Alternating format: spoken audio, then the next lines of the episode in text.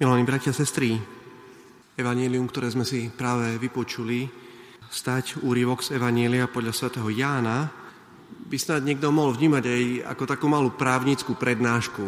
9 alebo 10 krát sa tu opakuje slovo svedectvo, svedčiť, vydávať svedectvo.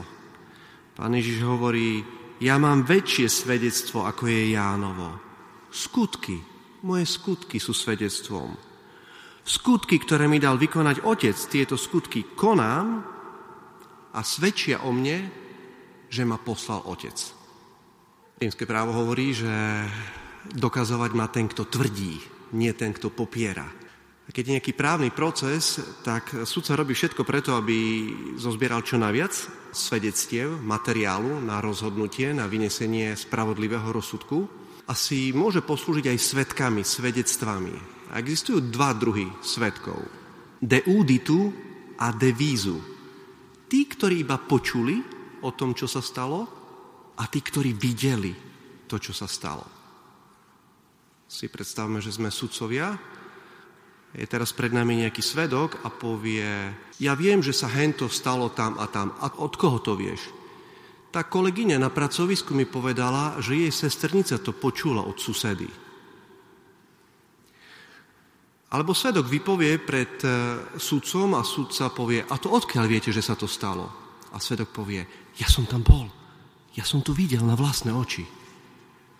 Myslím, že je rečnícká otázka, komu sudca bude viacej veriť. Pre bratia a sestry, pán Ježiš tiež chce, aby náš príbeh kresťanský nebol iba z počutia, že sme počuli, že kde si, čo si sa stalo pred 2000 rokmi kde si, čo si sa niekde postavil nový kostol alebo sa hlása evanielium. Pán Ježiš chce, aby my sme žili to evanielium, aby to bol náš príbeh, aby sme mu vydávali svedectvo. Pán Ježiš nepotrebuje žiadnych advokátov. Pán Ježiš nepotrebuje, aby ho niekto obhajoval. Slnko na oblohe nepotrebuje, že by ho niekto obhajoval. Nemusíme obhajovať slnko, že pekne svieti na oblohe, a že sála teplo. Kto to neuznáva, to je jeho vec. Slnko nebude menej svietiť, ani menšie teplo sálať. Ale my máme byť svedectvom toho, že Boh sa stal človekom. Milí bratia a sestry, my, kresťania, po 2000 rokov máme byť takým živým dôkazom, že sa tu niečo stalo pred 2000 rokmi. Pán Ježiš tu nechal nás. Ľudia sa v nás majú dotýkať živého Krista na tejto zemi.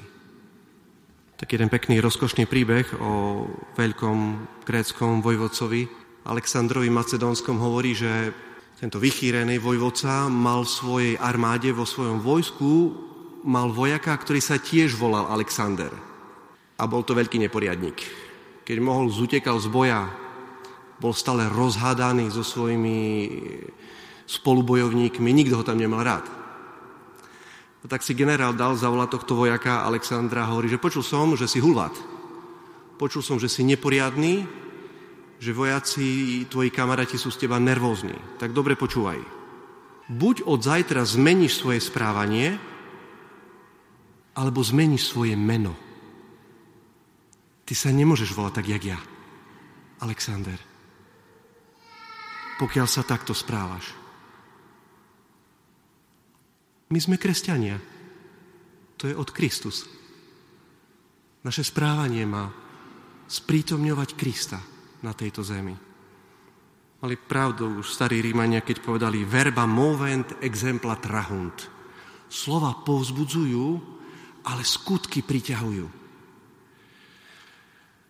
Svetý pápež, vy, my, starší, si aj môžeme pamätať, eh, Pavol VI, svätý Pavol VI, sa raz tak veľmi pekne vyjadril, hovorí, dnešný človek počúva radšej svetkov ako učiteľov.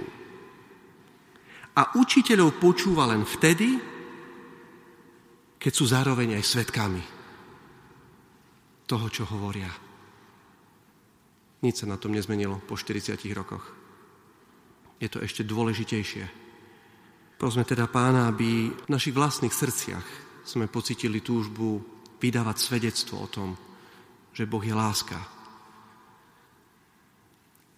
že Boh prichádza k nám, aby sa dotkol našich srdc.